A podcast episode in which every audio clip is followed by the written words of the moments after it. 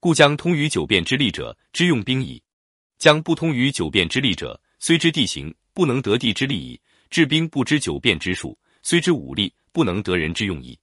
需要声明一下的是，这一段其实只不过是是对前面的总结。将帅能精通以上变通的应用，就是懂得用兵了。如果不懂得变通，即便了解地形，也不能得到地利。如果指挥军队不懂得变通，则虽然知道武力，也不能充分发挥出军队的战斗力。这里出现一个词“武力”，其实和九变是一个意思，就是九变里面的五种情况。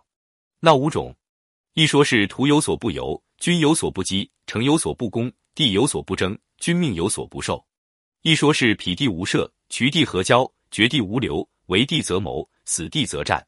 总而言之，一个大的原则就是要学会变通。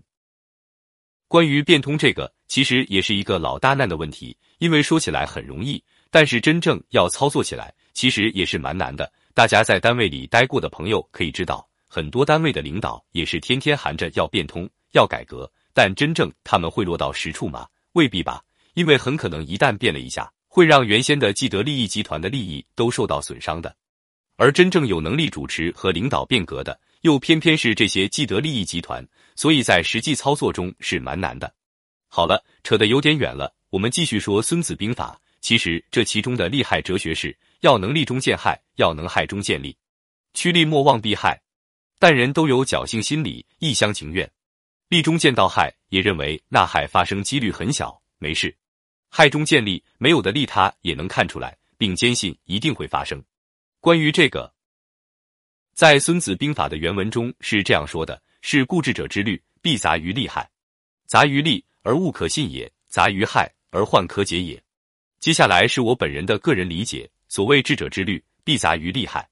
智者能兼顾利害两方面的考虑，既看到有利条件，也看到不利条件。这有点像我们现在常用的 SWOT 分析：优势、劣势、机会、威胁。利就是机会，害就是威胁，你两方面都得分析到。不能只顾一头。曹操注解说：“在利思害，在害思利，当难行全也。看到利，就多想想他有什么隐患，藏着什么危险；看到害，就多想想他有什么积极的一面，能转害为利。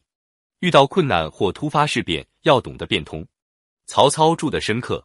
我们自己呢，在害思利益，在利思害难，因为人们的心理总是一厢情愿，总是贪利而避害，总是侥幸心理。